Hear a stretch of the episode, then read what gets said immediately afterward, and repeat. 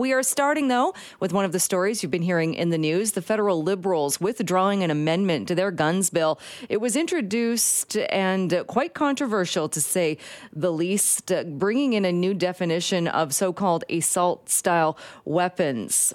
Amendment G4 and G46 had really derailed any kind of progress that we could have made on C21. And I've never uh, seen such a groundswell of opposition um, come really from everywhere all at once. That was New Democrat MP Alistair MacGregor. MPs on the committee looking at this unanimously agreed to the Liberal motion to withdraw the amendment. Well, we're going to talk more about this with Daniel Fritter. He is the owner of Calibre, which is Canada's largest gun magazine. Daniel, thanks so much for coming back on the show. Always a pleasure. What's your reaction to hearing about this amendment to uh, this amendment being withdrawn? I was pretty floored. This is the first time the Liberals have stepped back from gun regulation, um, and I was a bit surprised because, well, we heard Alistair MacGregor say certainly that you know opposition is unified against this in a way that we've not seen. Um, the actual bill itself is something we've seen numerous times. It's basically the extension of the May 2020 OIC, so it's it's a bit surprising to me that they're they're walking it back when they've kind of already done this and never walked that back. So you know, I guess it's just a different political scenario this time. What does it also say too about the the opposition to this? Did do you think that they they realized, I guess maybe, or that they kind of overplayed their hand, and when they put this amendment out there, and we're getting pushback uh, from hunters, from people saying, "Well, hold on a second, these are the very guns that you said you weren't going to be putting on this bill." Did they did they not realize, I suppose, just how much, just how fierce that opposition was going to be? I actually don't think they realized that the opposition would be as fierce as it was because I don't think they realized what this bill even said. Um, I followed it super extensively, and I know the government has said repeatedly that with some of these hunting rifles, like for example the Ruger Number One, which is a single shot hunting rifle, that it would only be the big calibers that would be banned, only the ones that could produce over 10,000 joules of muzzle energy, which is the, the criteria that they were trying to ban. But having read the law, it doesn't say that. It just says the Ruger number one is prohibited. It doesn't say in this specific caliber anything. It just says this gun is illegal. Um, so that was debated numerous times at the committee, and and to be honest, the numerous points bureaucrats from government were saying different things. So I don't think had a firm grasp on what it was doing, and I think that um, this sort of blew up in their face. But I also wonder a little bit about the timing because uh, previous to this, the last thing that the committee was considering doing was commissioning a large study, having uh, these members from SECU go up north to the Yukon, Northwest Territories, see how people live with these guns. Um, and I think the Liberals were a little bit concerned that if that went forward, it could kind of shine a light on a, exactly what this bill was doing, and they might have panicked a bit and thought, you know, if people realize this is a big hunting gun ban, it isn't going to make anyone safer. That that wouldn't really uh, obtain their objectives. Uh, people who have been opposed to this, and more than just the amendment that was withdrawn, but oppose the bill for exactly the reason you just said, uh, with the, the argument that this isn't going to make anyone safer. This isn't targeting, if you're talking about targeting criminals and targeting crime, this isn't going to do it. Um, do you think that it needs to go further, or where does this leave the gun bill? I think it needs to go further, but that's. I mean, I look at it from a logical perspective of you know the, these liberals that are that, that withdrew this bill initially told us that Bill C21 needed to be amended because there was discussions around whether or not this amendment was even valid because it, it expanded the scope of Bill C21 beyond what it originally was hugely. Um, and in that discussion, the liberal argument was it's so crucial to get this amendment put in so quickly because we need to save lives with it right now. And now, two months later, we're being told they're just going to take this away and rescind it. So you have to either reach the logical conclusion that the Liberals are going to withdraw these amendments and they're okay with a bunch of Canadians being shot and killed because they actually thought this was going to protect people, or you think they aren't thinking a whole bunch of Canadians are going to get killed. They just think this is probably politics. Now, I, I think I probably speak for most Canadians when I don't think I don't think very highly of the Liberal Party, but I also don't think they're prepared to withdraw a bill thinking it will create mass murder, um, which I think is an indication that this all has been politics from day one.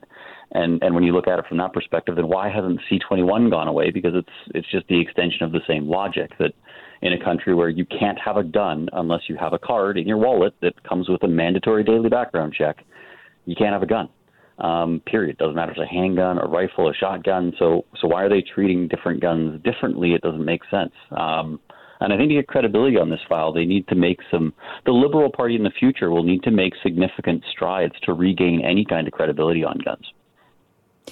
Right, because it does seem that it's it's almost their fallback topic if if they want to change the channel or get to the conversation. And people do get riled up about this. Of course they do, because th- there's always that equate, equating it to crime when we are talking about two, two very very different things. But it does seem to be the fallback topic, and and what they've gone to. But in this case, I don't think it played out. It, was, it obviously did not play out the way that they were hoping for. Um, we're hearing those from some uh, conservative MPs saying that they're concerned that even though this withdrawal is, is, has been made, the amendment has been withdrawn. They're concerned that it still might be temporary. Do you have that concern? Yes, I don't think that the Liberals have changed their mind um, per se. I think that they have decided this amendment, the way it was worded and the way it's being introduced, isn't working for them politically. Um, I don't think that withdrawing it represents a change in opinion re- regarding firearms. Um, if this amendment had been allowed to pass, which they were obviously quite keen to allow to happen, uh, it wouldn't have left many guns out there in the civilian market for, for anyone to really have. It would have banned all semi-automatic rifles, pretty much a ton of the semi-automatic shotguns. So it, I don't think it represents a sea change, but I do think, you know, pretty much everyone sort of has discussed there's probably going to be an election this year or next year, early next year. Um, and after that election, there's probably going to be leadership races for the Liberal Party and the NDP, definitely the NDP, potentially the Liberals. And I think that um, when you consider the ramifications of the Liberals withdrawing these amendments and what that says about how they view potential political capital coming from the gun discussion in the future, um, I think that has interesting ramifications for an NDP that might be forced to kind of litigate the gun issue in a leadership race in a few months. Um, and we might see gun politics in Canada kind of reframed, which I would obviously like to see in a, a very healthy way. Hmm. What does this actually do for people? Like you said, anyone in Canada who has a gun license, who has taken the course, who has a criminal record check every day to hold that license. What does this amendment being withdrawn actually do uh, to people uh, in, in the scenarios, I suppose, that, that maybe own some of those rifles that they or, or shotguns that they hunt with? Uh, it gives everyone a lot more confidence. I can actually speak especially to the industry side because we just came back from our massive annual trade show um, where a lot of those guys were talking about. Uh, they were, I mean, we, we had very open discussions about things like anxiety medications because these guys are panicking. They, you know, some of them have just leased new space because the gun market has been picking up. It's been doing very well lately. Um, and now suddenly you get this news that you can't sell for a lot of them what represented over 30% of their, their overall market sales. Um, it gives them confidence that they can kind of keep the lights on tomorrow. And in a very real way, you know, for I know various clients of mine that today are now kind of very happy with the fact they don't have to decide who to fire. They, they've got employees that they were looking at last week and going, I'm probably not going to be able to keep all of you. And, and today they're going, okay, we have a bit of a reprieve. We can still sell semi-automatic rifles. We can still sell semi-automatic shotguns. Um, well, we have this discussion, so it, it does kind of calm everyone down. But I don't think like I said, unless the liberals are prepared to make some more significant inroads with the gun community, uh, they're they're not going to find any kind of friends there for a good long while. All right, Daniel Fritter, always great to have you on the show. Thank you so much for joining us and for talking more about this today. Thank you for having me, as always.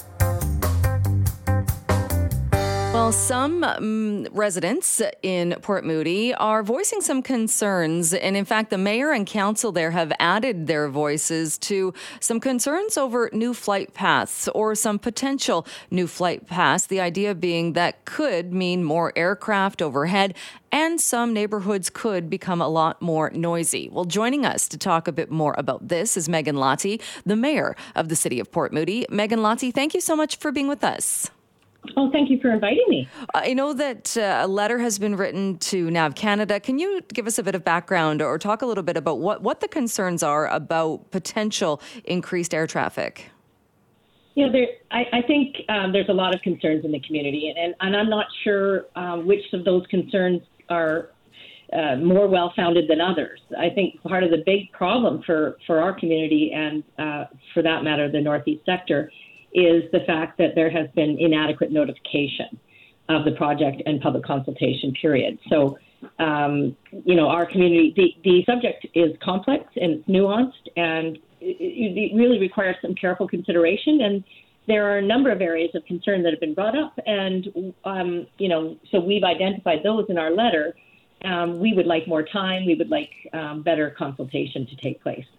And so this uh, came about from a public consultation that NAV Canada is doing about mm-hmm. modernizing the airspace or, or the airspace around YVR. But is, is there anything specific in there that shows there could be more planes or more air traffic directly over Port Moody? Oh, absolutely. Yes, that, that it'll definitely be increased. Um, not only increased in terms of the incoming traffic, but the um, the outgoing air traffic will also be increased. Right. Okay. And have you had any response at this point from Nav Canada? No, uh, we haven't. And you know, this is another another bit of concern for us. As I mentioned, I, I don't think that there's been adequate notification of the project. Um, most of the time, when there are these types of significant um, changes being proposed, there's more than a month um, of, of opportunity. I mean, I found out quite by happenstance that this was happening as the mayor of the city. Um, we were never approached by NAV Canada um, individually. Nobody came to us and nobody spoke to us. Um, I understand that they did go to um, Coquitlam, um, but they did not come to, to Port Moody. And, you know, quite frankly, um, there's a concern about the accountability of NAV Canada. Right. And I know that, or at least I understand that the mayor of Port Coquitlam has also sent a letter opposing these changes to the flight paths. And uh, I know there's a, an online petition as well. Um, how is it now, then, as far as the current flight paths and noise over your city? Well, right now we actually have quite a bit of air traffic, um, in not so much from the um, what is being proposed, but we have um, military and we also have a helicopter and small aircraft that, that, that fly over that fly over our jurisdiction. Um, and but you know it, what we're what we're really concerned about is the lack of consultation and some of the um, metrics and modeling that they're using um, that they have used in their consultation to date has some questionable um, outcomes. So, you know, people need more time to consider this and to really uh, provide good feedback and knowledgeable, you know, knowledgeable feedback. And I, one of the concerns I see that has been raised as well is that, that they're, they haven't really demonstrated why these changes are necessary or why they are saying that these changes are necessary. And I, I imagine that goes back to kind yeah. of the transparency and how this all came about. Yeah, we that was one of our concerns. Like the the the demonstrated um, necessity for this. Um, you know, we, we need to look at um, we need to look at all of the data that's being presented, and we need to have time in order to do that. Like I said, I found out quite through happenstance that this was happening, and you know, so when something like this is being proposed that is quite significant, we need more opportunity to have input. Uh, is there the possibility, and again, this uh, w- would be something I, I, suppose that Nav Canada would have to answer, but I'm curious if, if you're if you're thinking maybe uh, the possibility is that they're this is suggesting that where say a, community like Richmond, which is where the airport is, and there are homes and such very close to the airport, they're obviously impacted, especially by planes landing and taking off. But uh, is there perhaps the, the thought process that Port Moody is far enough away that it wouldn't be that impacted? No, I think that um, that they absolutely know that Port Moody will be impacted because they're changing the flight path. They're they're they're they're redirecting the flight path. Right. No, to, no, no. I was uh, just to have much more concentrated, much more concentrated air traffic over top of uh, the northeast sector, which includes Port Coquitlam, Coquitlam, and Port Moody, more in Belcarra. Okay. Yeah, no, no, and I was just curious if if the argument maybe was that well, it's not exactly, it's not next to where they're f- taking off and landing, which is the loudest part of, of air travel. That maybe there's well, the, the, idea that it wouldn't be that loud. And not not saying that that's a valid argument. Yeah. I'm just trying to and, figure and out. No, yeah. I actually think that that is a that that that that is a valid response to that argument. The the, the concern is uh, that that that may be the case but we, um, looking through the, their limited um, modeling and their limited data, we cannot ascertain what those impacts will be. So it's it's hard to give comment and it's hard to provide feedback when we are not exactly sure. Like we don't know what the traffic volumes and the overflight frequency will be, um, how that will actually look. So there, I, I don't believe that there's been enough um, fulsome consultation and enough effort put into um, to put into this process. You know, they are NAV Canada is a federally regulated industry that's been substantially privatized over the past few decades, and it operates within almost complete autonomy from local from any local uh, accountability. So, having said that, it appears that assessment of community impacts and noise pollution abatement beyond the minimal requirements is completely voluntary. And and this, you know, from from the from a community perspective, is is is troublesome. Oh, no, for sure. And, and I think too, and I, have seen some other residents quoted as saying they, exactly that, that they don't know what will the noise be like, what will shadows potentially yeah. be like, how many planes are we talking about? Um, from what I understand as well, so the, is today the last day then of, of the time period for, uh, for feedback, for people to get their feedback and make sure it's known to NAV Canada? It is, yes. From my understanding, today is the day. So we, we've managed to get our feedback in, but, you know, again, we'd like to see a more fulsome consultation so that people can actually understand what these what these proposed changes are going to mean. What do you do next then as a concerned mayor and uh, knowing that there are residents that still have so many questions? Uh, the, the feedback has been given to NAV Canada. Uh, what, what possible next moves do you have? You potentially, I suppose we could. It is a federally regulated uh, body. Perhaps we, we go to the federal government. And then and make the case that that there wasn't enough consultation or that more of that needs to be done? Yeah. I mean just prov- uh, provide the um, opportunity to uh, you know to, to give us a little bit more time to, to consider what it is that that's being proposed. There there just really isn't um, it, there's just really no no good excuse for this limited uh, amount of consultation to take place on such a uh, significant change all right. Mayor Lahti, thank you so much, though, for joining us today and talking more about this. Oh, thank you so much for inviting me. We are going to talk a little bit now about artificial intelligence and could it help people who are in what is often a costly and can be a very stressful time. Could it help people who are getting a divorce? Joining us to talk more about this is Russell Alexander, the founder of Russell Alexander Collaborative Family Lawyers. Thank you so much for being with us. Good afternoon, Jill. Good afternoon to you. Uh, not a fun time, I think people would agree, but uh, artificial intelligence, uh, very interesting looking at how this could be involved. How do you see this kind of being integrated or helping to facilitate people who are going through divorce? Yeah, it's really grown by leaps and bounds, Jill. We took a look at this uh, AI about a year ago, and there was mistakes and a lot of work required to clean up any work product. The ChatGPT that just came out um, in December is, is amazing in terms of its effectiveness. So, how's it going to help people going through divorce? Well, for one thing, you can get probably better answers from the AI than you would get from a Google result. Um, the the results we're seeing they're college level or first year law student answers to questions. So, if you know what question to ask, um, you're probably going to get a good answer. So if I want to learn about child support in British Columbia, what statutes apply, you're going to get a fairly accurate answer from the artificial intelligence. Hmm, interesting. And how does that actually work then? Is it uh, is it like chat bots or that type of thing when you're talking about people asking questions and that's where they're getting the answers from?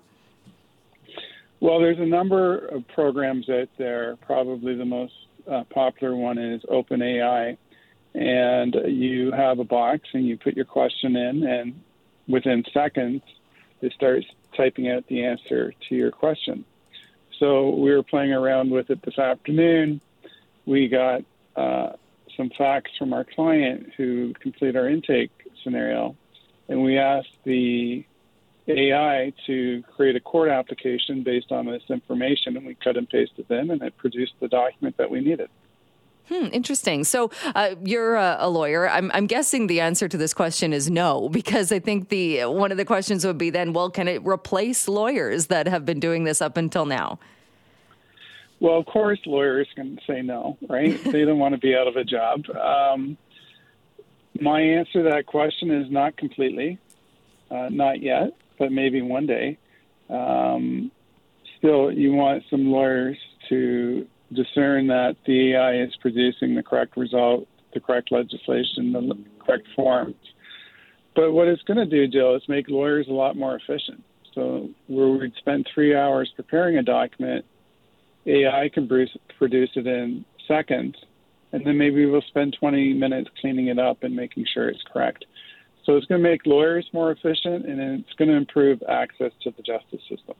Hmm. And so, so, would that also then, because we know divorce can be expensive as well, would it potentially cut down then on fees or cut down on the expenses? Well, it should. If we're spending less time working on your files, um, more importantly, it's going to free up the lawyer's time to work on additional cases. So a lot of the complaints we have about the family court system in Canada is it's slow and it's expensive. And lots of people phone lawyers and they find it difficult to get an appointment or they're not very responsive.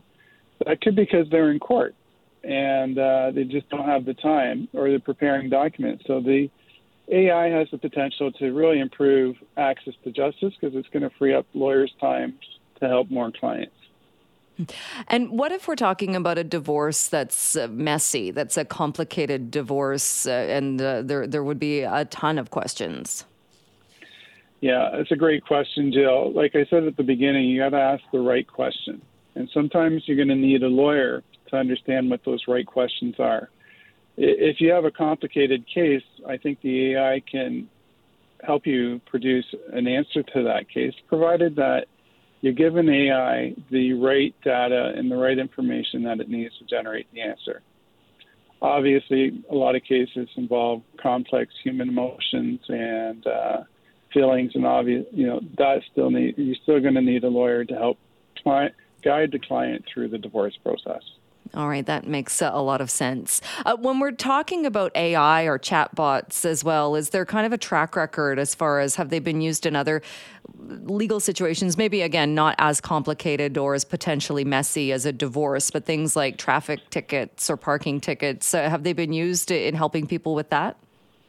Yeah, we're seeing more and more of that, especially in the United States. Uh, they seem to uh, be a little bit more innovative and a little bit more outgoing uh, than the Canadian um, legal administration of justice. But yeah, it, it's becoming more popular as the programs get better, and the, mo- the most recent release is really quite amazing in terms of what it can produce. And how is it then, do you think, eh, maybe convincing clients or convincing people that it is a way to maybe get a better answer to a question, or if you've got the right questions, to get somebody uh, comfortable maybe dealing with AI, dealing with a chat bot rather than a human? Right. Well, everybody's different. We have people who are early adopters of technology. We all have friends or family who go out and buy the latest iPhone even though their current iPhone is perfectly fine. And then we have people who are always slow to adopt to technology. I know my wife's uh, mother got an ATM bank card, and she's never used the ATM machine. She goes to the, cal- the to the counter to talk to somebody. Hmm. So you're going to have that spectrum, Jill. And, and the people who are early adopters, I think they're going to find that uh, it'll save them time and expense. And uh, something I hadn't thought of though, and and uh, because I think unless you've been in that scenario, you just kind of make the assumption that if somebody needs a lawyer, then they will be able to find one uh, or access one, or at least uh, be able to go down that road. For people then that maybe couldn't access a lawyer, or maybe have have very specific uh, dollars as far as the amount that they have to spend on that, would it help in that case? In that maybe again for somebody who can't access a lawyer, can't can't find one that again not to replace it but at least to, to kind of help them along that path? Well it's, it's, it's another search tool right? It is google supercharged. So you're going to get a much more robust and fulsome answers to your legal questions using ai uh, you want to make sure you're going to be asking the right questions but i think the artificial intelligence can even tailor uh, the answers to your particular family. You may have a five and a 10 year old, one may have special needs. You want to talk about a parenting order. AI can help you with that and customize your search result according to your family's needs.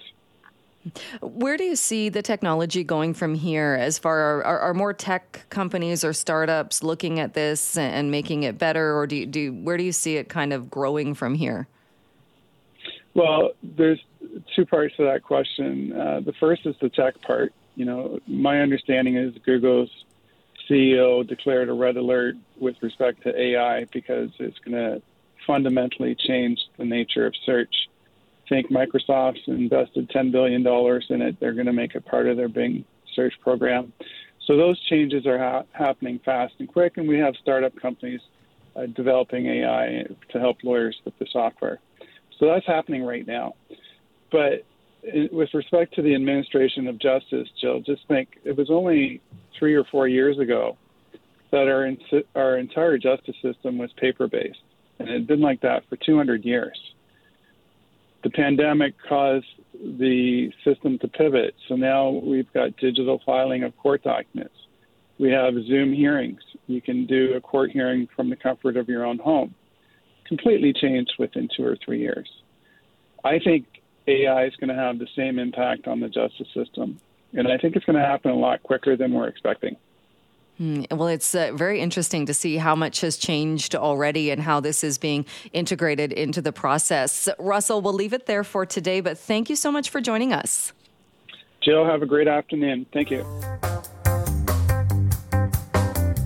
Thanks for being with us on this Friday afternoon. Well, just before the break, I played for you this short exchange. Don't come at me again. Don't film me. Come on. I don't want you to have a photo. Just leave. Get away from me. Look at me. Don't take a photo. Now, one of the voices in that exchange, that is from some cell phone video, is Lisa Adams, who is a dog walker. And she's joining us now to talk about what happened and what she experienced on a dog walking trail while she was out doing that. Lisa, thank you so much for being with us and for talking more about this today. Oh, thank you for having me, Jill. Uh, when did this happen? On uh, last Monday, February 20, er, sorry, January 23rd. January 23rd. And where were you? Uh, I was at Northlands Park in North Van. Okay, and on that uh, in that exchange, uh, we can hear your voice, so we can hear somebody else's voice. So take us back to the beginning. You were out, you were walking dogs, and uh, what unfolded? Um, well, uh, to be honest with you, begin, the beginning of it, I'm really not entirely sure. Um, we were walking along. My dogs, I had five with me. Our limit is six, um, and we were just you know, doing our normal route. We came around a corner. The dogs saw two poodles, um, and they all, the poodles and my dogs, they were all quite friendly with each other and kind of did that hopping playfulness that dogs do. Um, and then the poodle jumped into the bushes and just and looked through like that, come chase me. Um, but my dogs all stopped because they were waiting for me, and I could see them all. And so I came around the corner, and um, and then this woman comes out, and she's wearing a pink coat and a man in a brown jacket. And the woman said something to me, and I genuinely did not hear her. And I said, Pardon? Um, I didn't even say what. Pardon? And immediately she said, uh, Don't ignore me, you effing bee. You heard me. You need to leash your dogs. Um, and I was, I said, uh, sorry. I actually said pardon because I didn't hear you. Um, no, I don't need to leash the dogs. We're off leash park. Your dogs are off leash. We're, and the dogs are fine you guys go your way, I'll go mine. Essentially, was our exchange, and uh, so she kept swearing at me, and I was very confused. And you know, when people are in an awkward situation, they smile, and so I kind of smiled and said, "You know, I'm really sorry. I don't know what's going on here."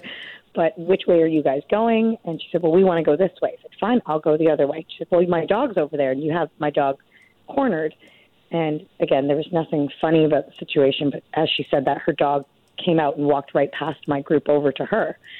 And so I said, Great, we can all kind of go our separate ways. And she pulled out her phone and said, You know, you're an effing problem. You're an effing B. I've seen you before. Um, you know, and I, I looked at her, I've never seen you before. I'm just going to go, I'm going to report you. And I said, You know what? Lady, I, I don't come to work to get screamed at by you or to be called names by you. And, you know, my colleagues and I need to be safe out here. So I pulled out my phone I said, you know, people need to know you're out here abusing people. Um, and her husband turned and saw my phone, and immediately he actually swung at me.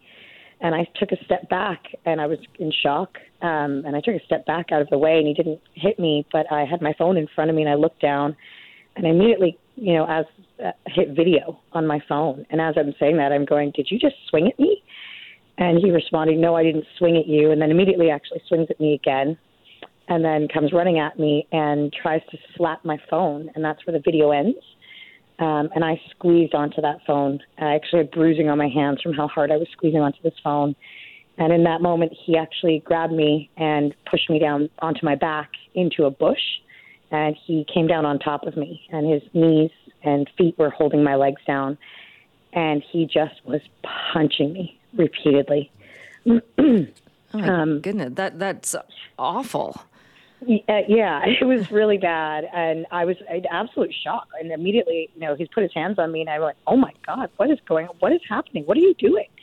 Just an absolute shock. And so the whole time he's hitting me, I've got my hands up to protect my face and head, and and I'm just going, "Get off! Oh my God, get off of me!" And so all I can really see is more or less his bottom half, and I can see behind him is, is the legs of his wife, who's just standing there. Um, and then I hear barking and I look behind him and I can see my dog and his brother, which they're big dogs, they're greater Swiss mountain dogs. They had started jumping up on their back legs and barking. Um, and that was how they were trying to handle the situation. And so I could see her feet walking towards us at that point when the dogs had started jumping. And I, she pull, went to pull him off of me. And in that moment, I heard crunching in the bushes beside me and I looked over, and my one of my dogs had actually army crawled under the bush and was pulling on my jacket to try to get me out from under this man. Hmm. Wow. Um, yeah, it was scary, and so he got pulled off of me, and I jumped up, and I still had my phone, and I said, "Oh my God, I'm calling the cops! This is crazy."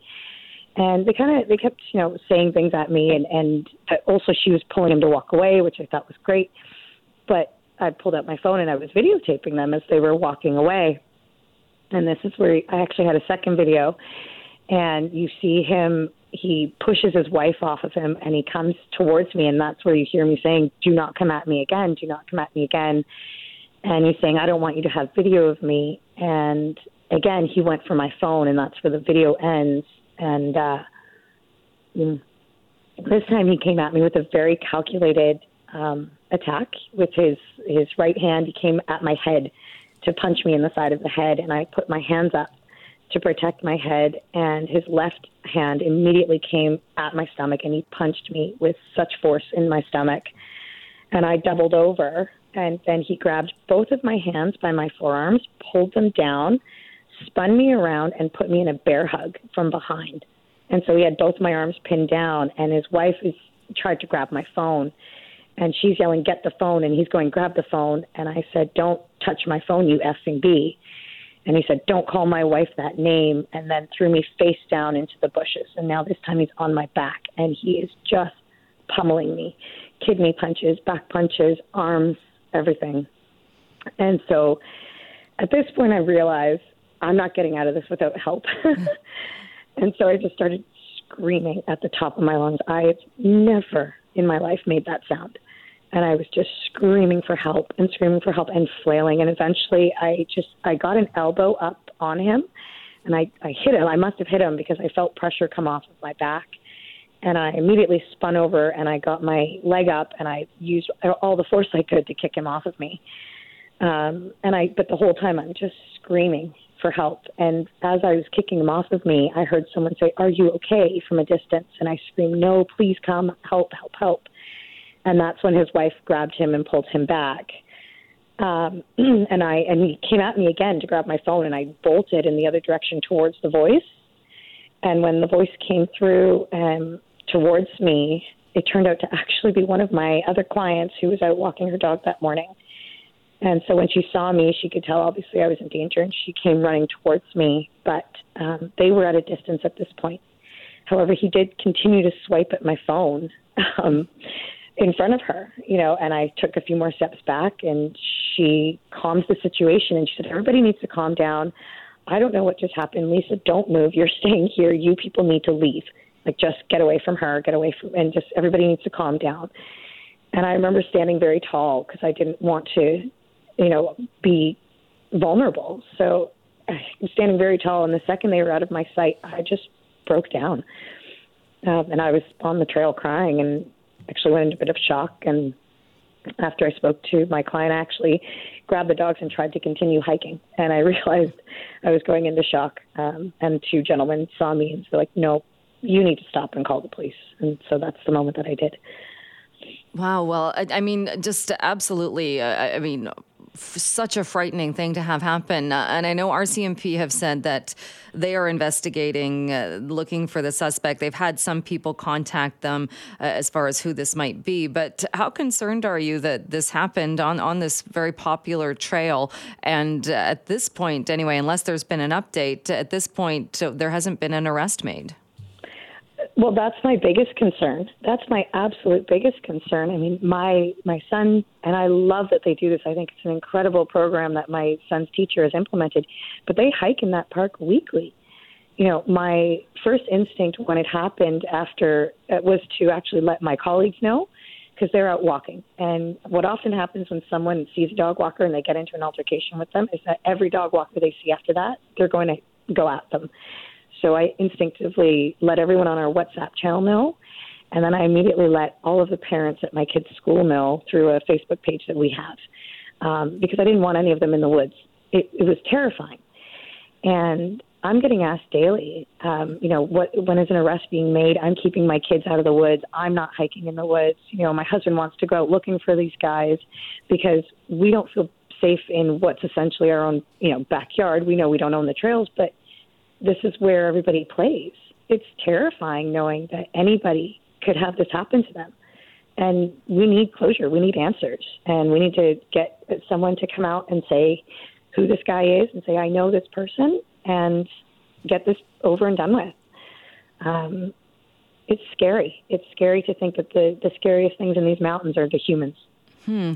Well, and uh, I know that uh, you've been talking to Global News about this as well, and, and there will be a, a, television news story about this also. And, and we did this to, to kind of raise awareness, and if anybody knows anything, that they could maybe uh, help out with that as well. Um, Lisa, thank you for, for, for joining us and for talking about this today. I, am so uh, it's so awful that this happened to you, but uh, I'm so glad that you're okay uh, and able to talk about it. Oh, thank you so much. And it has been a struggle. Um, I have I've had a hard time going back to that trail. Um, I know my client who heard me screaming. She's having a hard time just from having heard my screams. I have a hard time with it. So, but I think it's really important that everybody knows that you know people are still out there, and more importantly, I think everybody needs to start trying to be more proactive about how we express our emotions in public, and you know that someone else's bad day isn't my problem or someone else's problem. Whereas, you know, we can't go around hitting people and screaming at people. We all need to start living with an open heart and kindness and smiling at each other again. And that's what I really would love to see happen. yeah, no, that's a, a, good message. Absolutely. Well, Lisa, thank you again so much. Uh, I know it, uh, it's probably difficult talking about this as well, but thank you for getting the word out and for joining us today. Well, thank you, Jill. Some new Statistics Canada information released earlier today shows investors making up about one third of homeowners in some provinces. This is information, though, that's taken from 2020. In BC, it's at about 23.3% when we look at investors as homeowners. And uh, this is information as well that really studied or looked at houses used as an investment. Uh, they were mainly owned by individuals individuals living in the same province as the property. That's when we're talking about houses. However, the StatsCan data also showed that condos and apartments were often used as investments more than houses. So we're talking about this uh, today because a new uh, report, uh, a new op-ed that was written out, uh, written about this as well, about BC's housing affordability crisis, looks specifically at that. This idea of corporate players when it comes to rental properties. Not so much just investments, but getting into the rental property market. And Dr. Andrei Pavlov is joining us now to talk more about uh, his writing on this. He's a professor of finance at the Beedie School of Business at SFU. Thank you so much for being with us today. Yes, thank you for having me. Uh, you've uh, written about this and uh, talk about uh, when we, we talk about issues or, or, initiatives, sorry, to solve BC's housing affordability crisis. Uh, we know that the provincial government has a new rental protection fund. Uh, there's a goal to boost housing supply. A lot of that is focused on corporations. It's focused on development. what are your thoughts on that focus? Well, I love the uh, boosting of housing supply objective. Obviously, we're experiencing a very severe housing shortage. We've been experiencing that for about a decade now, but it's getting worse every year. Um, and um, uh, the problem I have is that uh, the Renter Protection Fund, the, the $5 million million fund uh, you mentioned, and many other measures actually go the other in the other direction. They actually make it harder uh, and less likely for anyone to uh, to build and provide um, housing in general, and especially rental housing. So it seems like the the objective of um, increasing housing supply is really uh, at odds with um, with the measures uh, we're taking. And and why, why do you think there is such a disconnect? And and when we're looking at it, if if the very thing that this was meant to do is in fact having the opposite outcome.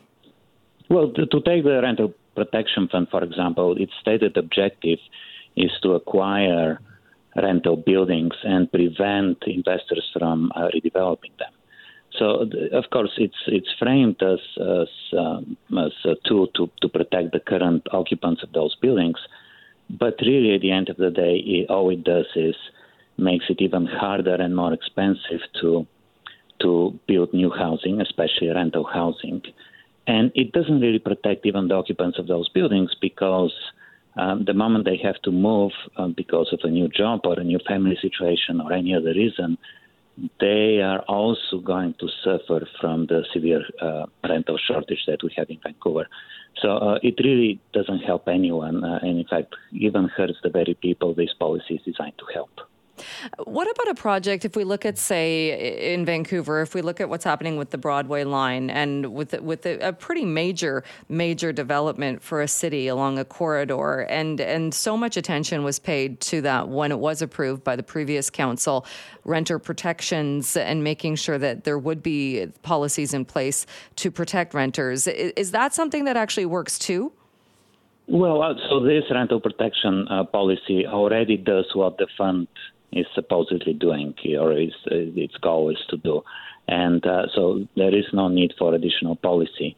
Uh, but even that rental protection um, measure to start with is highly misguided because all it does is it makes it even harder and more expensive to, to develop new housing. It is much, much better to to move into a situation where we actually have sufficient housing with with normal vacancy rates of three percent or so, uh, so that people can move around and find reasonable housing at reasonable rates. And then, um, and then even the people that that are uh, currently living in those buildings will be able to move and find alternative and probably better housing if we have enough supply. When you talk about it as well, the, the real estate investment trusts, the REITs, why is it, do you think, that they're looked at so poorly or they're looked at, and often people are told that, that they are the enemy? So I'm very surprised by that because REITs operate in uh, 42 countries, from what I understand. There's, so there's 42 countries or more around the world uh, that have REIT uh, legislation, and uh, and in Canada, that's that's a very big industry. It's it's a great way to own real estate. When it when REITs were introduced and, and became popular in the early 90s, they were celebrated as a way for individual investors and pension funds to own real estate in a very in a very inexpensive and, and efficient way. Uh, so I don't see what um, what the issue with REITs is. But that aside, uh, REITs actually are, are, a pretty small player in, in the Vancouver market um, because most of the rental properties here are fairly small, and it just uh, REITs tend to need a lot of scale to to to operate efficiently. So they're not a major player, but even if they were, REITs is a great investment because um, it's a, it's a great source of capital because it comes from individual investors who can commit capital for a long period of time at relatively low cost. You also write about the fact that, that institutional investors are relatively small players when we look at local rentals in the local rental market, saying that in Metro Vancouver alone last year, accounting for about 12% of apartment building sales. That number seems, uh, seems lower given how much attention we have paid to them. Well, I think we're paying attention to them because they're an easy scapegoat. They're uh, an easy target. You know, those are uh, institutional investors. They probably have offices somewhere else in Canada. They don't vote. So it makes it very easy to, to make uh, an expedient argument that they're the cause of our problem.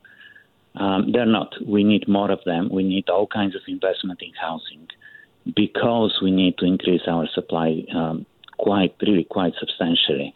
And uh, to do that, we need uh, funding, we need capital, and REITs and institutional investors is one great source um, uh, of capital to do that. Uh, you actually, uh, and in the piece, call the the the rental fund the uh, and I've I've missed uh, where it is on the page now. Sorry, here it is. You refer to the rental protection fund as really a rental destruction fund. That seems like a really uh, bold statement. Yes, that is quite uh, quite strong, but I really believe that this fund is detrimental to our uh, rental supply. I think we'll be better off to um, to really waste the money on, on anything else, or really just dump them down um, in the ocean, rather than use them to to really buy buildings and disrupt um, the supply of new housing. So this this fund is really designed its stated objective is actually to disrupt the provision of new housing. So it is not clear to me how this fund helps in any way expand our housing value need. Uh, you also talk about the number of purpose built rental units in BC and the fact that that number really has not changed a lot in the past decades or past few decades when uh, we're seeing the population grow by quite a bit, but that number hasn't changed. So, how do we change that number, do you think, if, we're, if the goal is to build more purpose built rentals? Well, we have tried every uh, conceivable um, intervention and, and market manipulation measure, and that all of them have backfired. So as a result, our rental supply is very, very low. Uh, and the way to fix that is to reverse course. We need to, to remove the obstacles to new rental supply, uh, specifically purpose built rental um, supply. Uh, make it easy and fast and as cheap as possible to develop those buildings so that we get a lot more of them. And the benefit of doing so is that this will also stimulate the economy and generate more jobs and more revenue that then can finance um, other infrastructure and, and other improvements that we need. And would that be possible then, or would that be a way? Because one of the issues, too, of course, is rent. And we know that rents in Metro Vancouver are extremely expensive and, and oftentimes far more than people can afford or far more than people should be paying based on their salary to, to pay for the rent. In doing that, is there a scenario where that increased supply will actually bring down the demand or will at least meet the demand and do anything about rates? Well, the only way, the reason rents are expensive is that there isn't enough supply. And you can look at the vacancy rate, which in Vancouver has been around 1% forever, for as far as I can remember. So the only way to resolve this is, uh, is to vastly increase supply, especially rental supply and then prices will naturally stabilize and, and rents may even fall. And uh, don't take my word for it, just look at Seattle, which has been building a lot more um, housing and especially rental housing. Um, Pre pandemic, they had one year when they built 18,000 units just in Seattle alone. Uh, and, uh, and rents there are stable, and there was vacancy pre pandemic. Now, of course, the pandemic changed things, but pre-pandemic, uh, you, if you wanted a place in Seattle, you can find one, including incentives to move in, such as $2,000 Amazon gift cards or, or two months of free rent or or uh, things like that. So so supply works. We see we see it every time, and uh, it's really common sense. You don't need an economist to tell you that. If you want to reduce the price of something, you just need to um, provide a lot more of it. All right, Andrei Pavlov, always great to chat with you. Thank you so much for coming on the show today. Of course. Thank you for having me.